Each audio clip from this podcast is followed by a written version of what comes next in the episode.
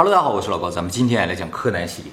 好久没讲，好久没讲了。我讲很多人可能看过一部经典美剧，叫做《越狱》，特别神啊。咱们今天来讲个真的恶魔岛越狱事件，这是美国历史上最有名的一个越狱事件。岛在哪里啊？这是美国非常有名的一个监狱啊，位于加州旧金山湾的一个小岛上面。这个小岛本名叫阿尔卡特拉斯岛，面积呢只有不到零点零八平方公里。小岛四面都是非常陡峭的悬崖，没有沙滩。周围的水也特别的深，距离最近的海边呢二点四公里，适合建监狱的地方啊。对对，就相当于海里边立了一个岩石，在这个岩石上面建了监狱，所以这个岛也叫做巨岩岛。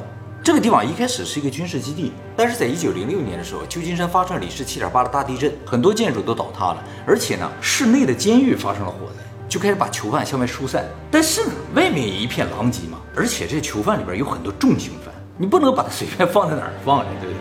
所以就把一百七十六个囚犯紧急输送到这个岛上了，这样的话他们就不会有什么危险，也跑不掉了。后来就因为这个事情啊，就觉得这个岛太适合建监狱了，于是美国联邦政府就在一九一二年的时候，在这个岛上建了超大的监狱。从此呢，这个岛的名字也发生了改变，从巨岩岛变成监狱岛。再后来到一九三零年代的时候，美国发生经济大萧条，美国各地都出现了大量的武装暴力犯罪分子，都是有组织的，这些人关在普通监狱就非常不安全，因为他们这个犯罪组织就可能来救啊。比如说你把老大关在里边了，你这小弟就来救啊。于是呢，就把一些犯罪组织的头目啊都关到这个岛上。比如说美国著名的黑帮老大阿尔卡彭，这个人呢是芝加哥犯罪集团的创始人，对对，所以关在一般监狱不行，你关在这个岛上，他没有办法开船来救，你知道？所以这个岛上全是黑社会老大。还有什么样人会关在这个岛上？就是特别能越狱的。哎，就一般监狱已经关不下了，你就只要关着他就跑，一直关着他就跑，所以就给他关着岛上，你就不用跑了。像越狱里面 Scoffield 是铁定要关到这儿的。也就从那之后吧，这个岛上就不再关普通犯人了，就只关这种重暴力犯罪分子了，经常越狱的人了，一下判了好几百年的了，都关在这儿了啊。也从那个时候开始，这个岛的名字再次发生变化，就从监狱岛变成了恶魔岛。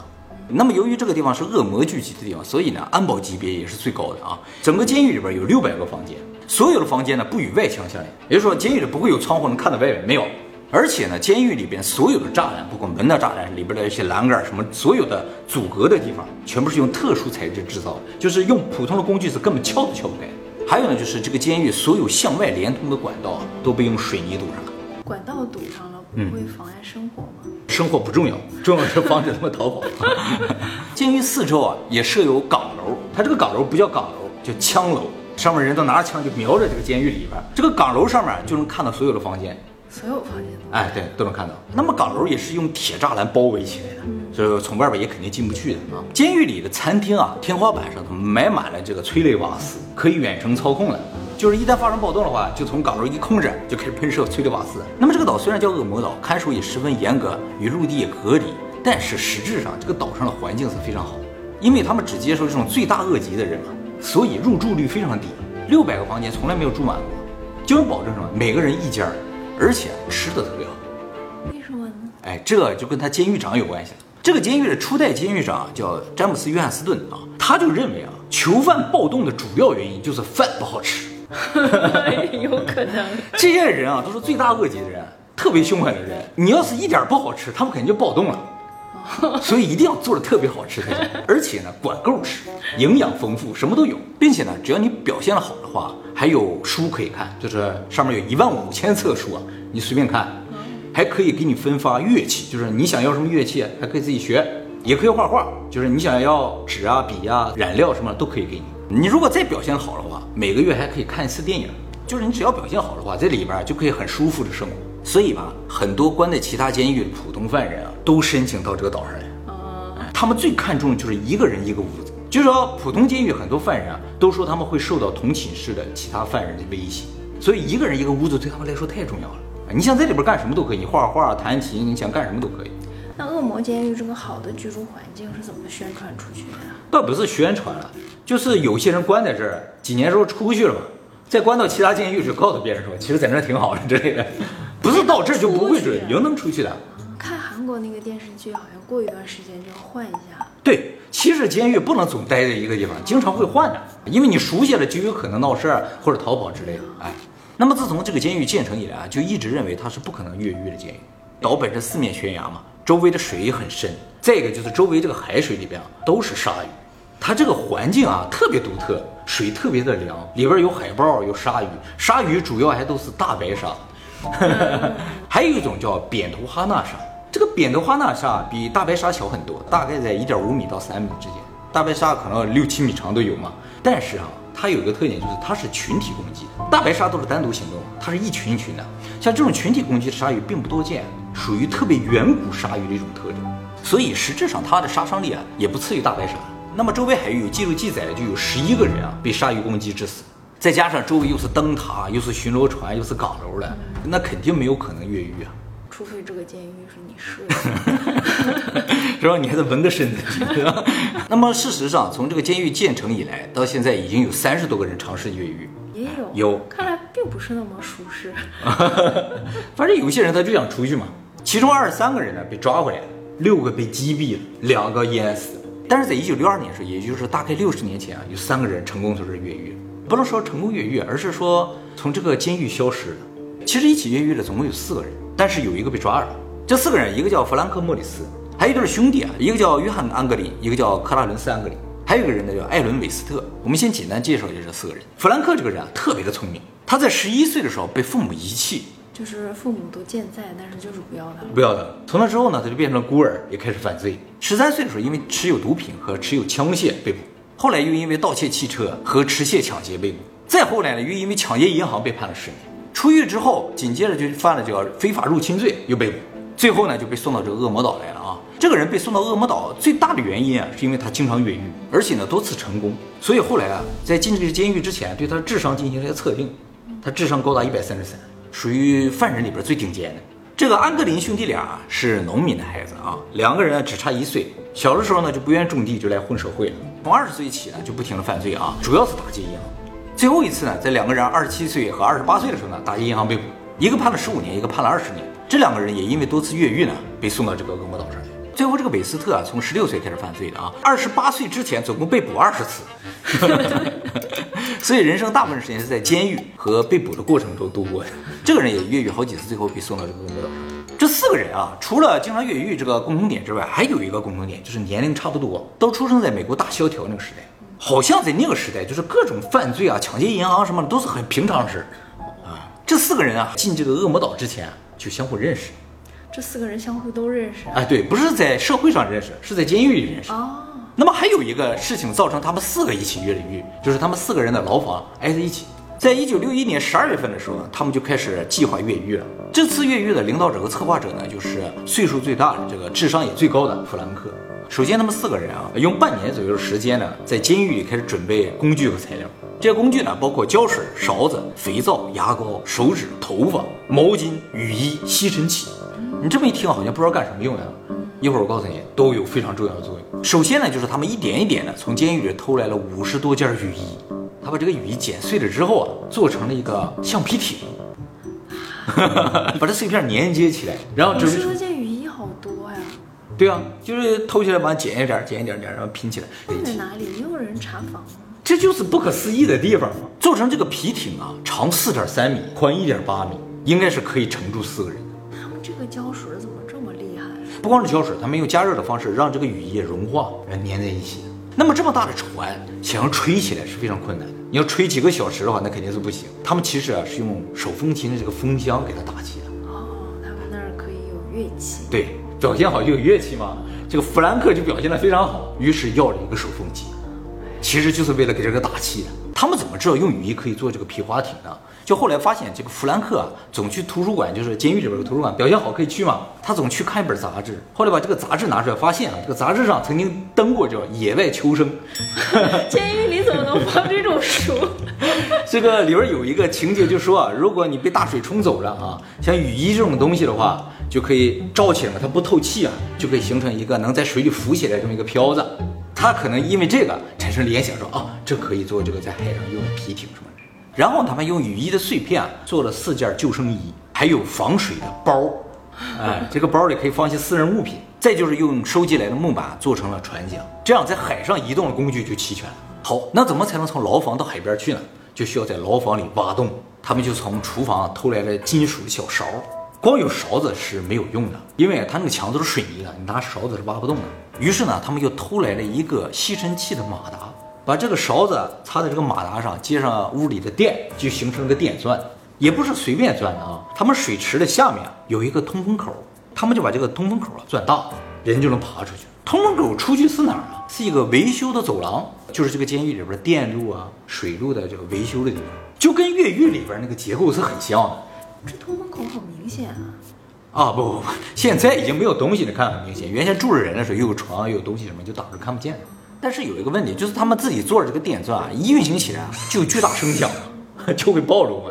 那可以演奏乐器。哎，没错，这个监狱里所有表现好的人都会获得乐器，而每一天啊有一个固定的时间段，他们可以演奏。就这个时间段，整个监狱里是最吵的，他们就趁这个时间段开始钻墙。其实不用钻很大的地方，就把那个口稍微扩大点，一个人能出去就行。所以实质上他们钻墙的时间并不是很长，不是每天都要去钻的，就是在临走之前几天，四个人把自己那个口钻大了。四个人都要钻，都要钻，因为每个人一个房间嘛。这个和《肖申克的救赎》是完全不一样的，那个挖了十几年呢，才挖出一个通道的，而且钻太早很容易被发现。哎，其实除了这些啊，他们还做了一件非常重要的事情。后来就说这事儿绝对是神来一笔，他们怕出去之后啊，他晚上有查房啊，你查房发现你屋里没有人，马上就拉响警报，你跑不掉啊。他们和 Scoffield 那个是不一样的 ，Scoffield 只要翻过墙就算越狱了嘛，他们不仅要翻过墙，还要过了海才算越狱，所以有更长的时间。所以最好是整个晚上都不被人发现。那么怎么才能逃过这个查房呢？他们就用肥皂、牙膏加上混凝土，还有手指收集来的头发，做了四个假人头。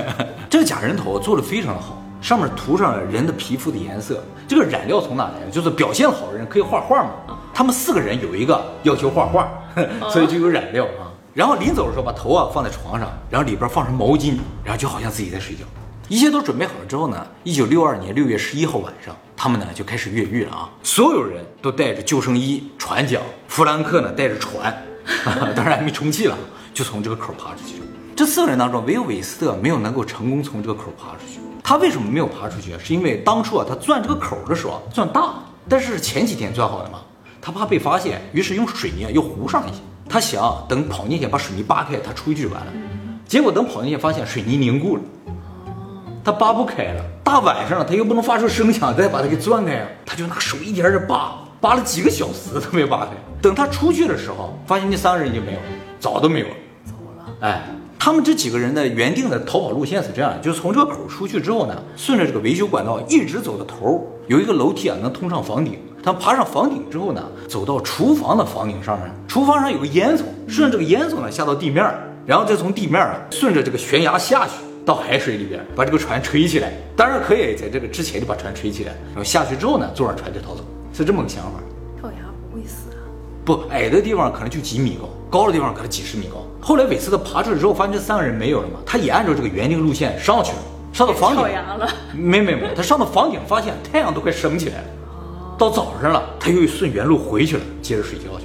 那么由于这些假人成功骗过了查房的警察，所以实质上警察发现这几个人越狱呢是在第二天早上点名的时候。每天早上八点钟的时候，所有犯人呢要站到自己牢房的门口被点名，哎，这三个人就没出来。警察就到这屋里去了，看他埋在这睡觉，就拿警棍碰了一下他的头，那头一下掉地上来，嗯，吓死了，给警察吓坏。后来警察都惊叹，就这几个头啊做的这太逼真了，这五官轮廓上面上的颜色啊都都跟真人一模一样。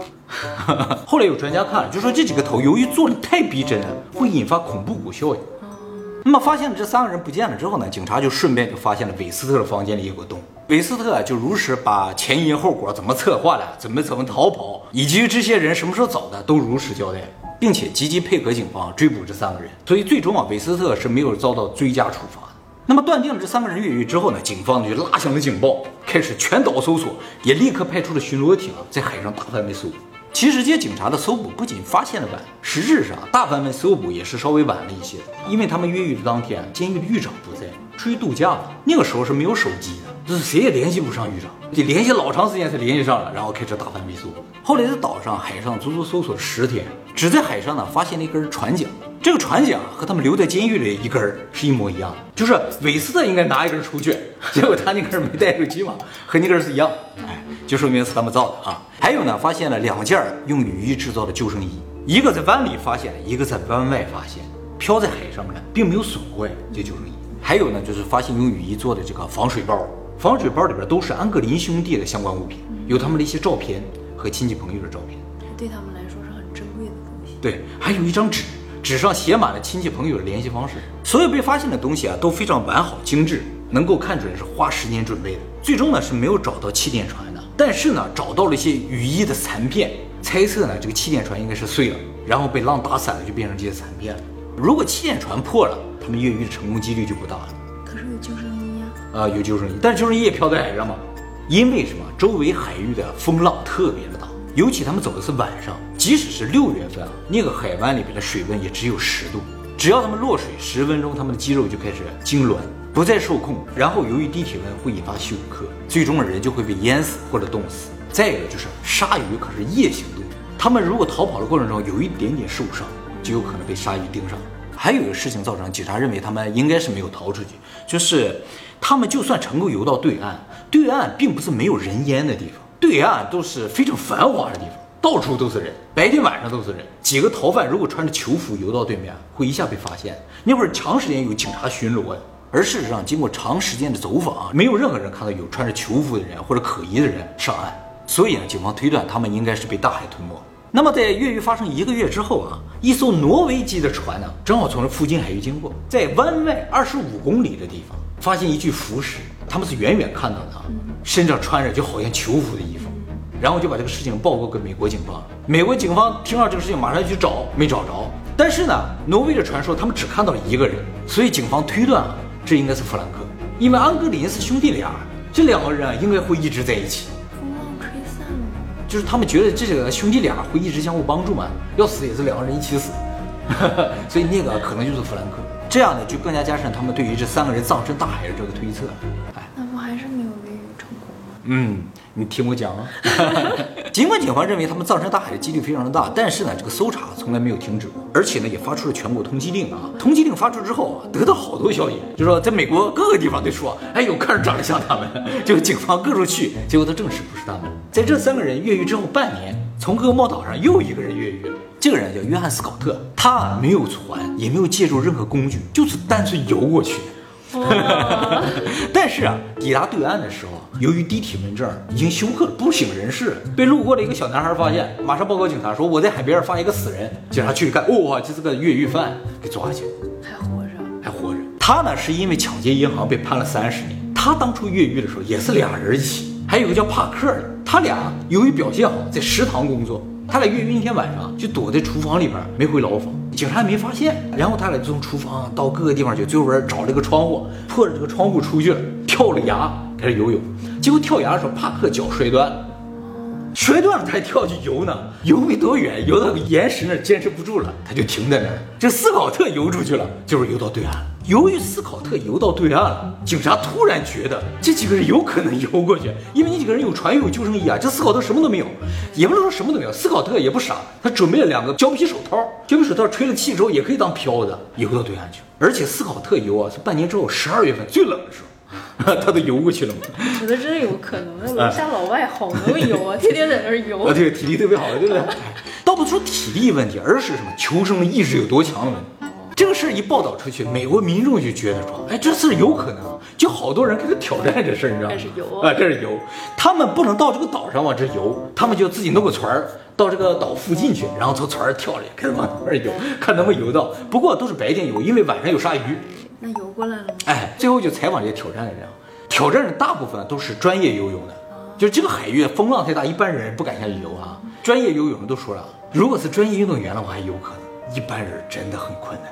原因主要有两个，一个是水温太低，第二个就是风浪，还有这个水流太强，就是正常人的体力是不足以和这水流对抗的。专业运动员由于身体调整的非常好，哎，这个体力也特别好，常年训练，所以他们有可能游到对岸，正常人几乎没有可能。而他们得出这个结论的时候，突然间警方想起一个事儿，当年在调查这个事情的时候，也到监狱去盘问了一些囚犯，就说啊，你们对于这几个犯人有什么印象，有什么了解？这囚犯都说，安格林兄弟俩身体特别的好，运动奇才，什么运动都会，什么棒球啊，什么跑步跑得也特别的快。后来警察就查了一下这安格林兄弟俩，发现他俩出生在海边，哦，有可能真的是游泳健将。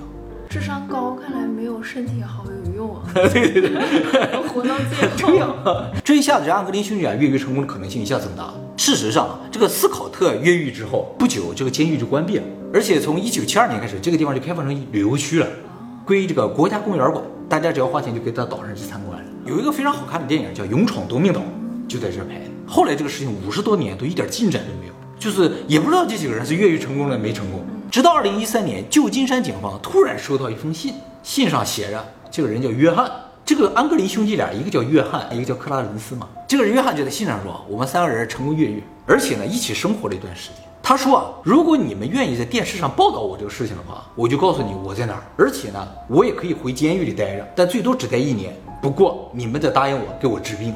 凭啥？就是你们想知道我在哪，你想破这个案的话，你就必须在电视上报道这个事情，而且给我指定。警方呢可能认为这是个假冒的事情，就没有管他了。后来这个真的约翰的侄子，约翰有一个妹妹，他有孩子啊。这个侄子说，他知道这三个人确实是活着的，而且他知道这三个人啊出来之后一直生活在一起，生活到了一九七五年，也就是生活了十三年呢。那三个大男人生活在一起，目标有点大。对啊，有点奇怪啊。后来为了证明他这个话，他在二零一六年的时候向警方提供了一张照片。这张照片上这两个人就是他两个大爷，一个约翰·安格林，一个克拉伦斯·安格林。这张照片也确实拍摄于一九七五年，地点是巴西。哎，后来警方把这张照片送给这个法医，还有各种方面的专家去鉴定了一下。专家从这个人的体征判断啊，有可能是真的。就是说，从外貌、从长相上，和当初他们对于这个囚犯掌握的一些资料来看，应该是一致。他呢，现在也不知道这几个人在哪儿啊。他说，这个约翰大爷应该还是活着的，哎、克洛伦斯大爷呢，应该已经死了。弗兰克他就完全不知道了。其实这个事情可以完美解释他们为什么后来一直没有被发现，因为他们去了巴西嘛，这辈子都生活在巴西，就没有再回来了。那么他这个侄子的妈，也就是说安格林兄弟俩的这个妹妹啊，也跟警方证实说。他们俩越狱之后三年，每年圣诞节的时候都有给他们的母亲寄送一张贺卡，这张贺卡上没有邮票，但是署名都是安格林兄弟，也就是说他们呢是活下来的啊。后来警方就是公开了一部分资料，就证实了警方在六几年调查的时候就有怀疑过他们逃往巴西。为什么？因为啊，巴西当时正好遇上就是政变，而且巴西特别大，人特别多嘛，美国那些通缉犯只要逃到巴西就基本上人间消失，他们只要伪造护照的话就可以跑出去。倒不是说巴西就会接收这些逃犯，只是巴西当时没人管。实质上不光美国，那个时候世界各地的逃犯都逃往巴西，有从德国人大罪啊要受审的都逃往巴西。后来有人说，就是在巴西，因为在巴西的美国人是比较少的，是吗？啊，因为巴西那个地方特别穷，巴西人都往美国跑，没有人往巴西跑，尤其政变的时候，你做正经生意的人都往回跑了，哪有往那里跑的？所以在那时候看到美国人特别的少。而安格林兄弟俩在巴西有人看着过，说在那种地，他俩不是不愿意种地啊？对呀、啊，到那儿去种地去，觉得他可能还是种地好一点的。那他们在就没有结婚吗？这两个兄弟结婚？嗯，后来就改名换姓了，就不知道他们是谁。现在警方分析说，他们之所以能够越狱成功啊，有几个条件。第一个呢，就是周密的计划和准备，不仅仅是智商高，而且心灵手巧，做出的船、救生衣、船桨，还有假人头都特别好，都有艺术价值。他们有这个精神头，为什么要去犯罪、啊、对，所以怀疑当初在海上发现一些救生衣还有船桨都是他们故意丢在那儿，让警方觉得船已经沉了，他们死在海里了。可是拿着上岸也很奇怪啊。那倒是啊，对对对，那倒也是，拿个大船上岸了。有可能是他们给对他们自己给割破了，可能也是有啊。最重要的就是他那个防水的包，那些照片应该是故意扔在海上，这么重要的东西我都丢下了，应该是死在海里，因为那个包没有标上。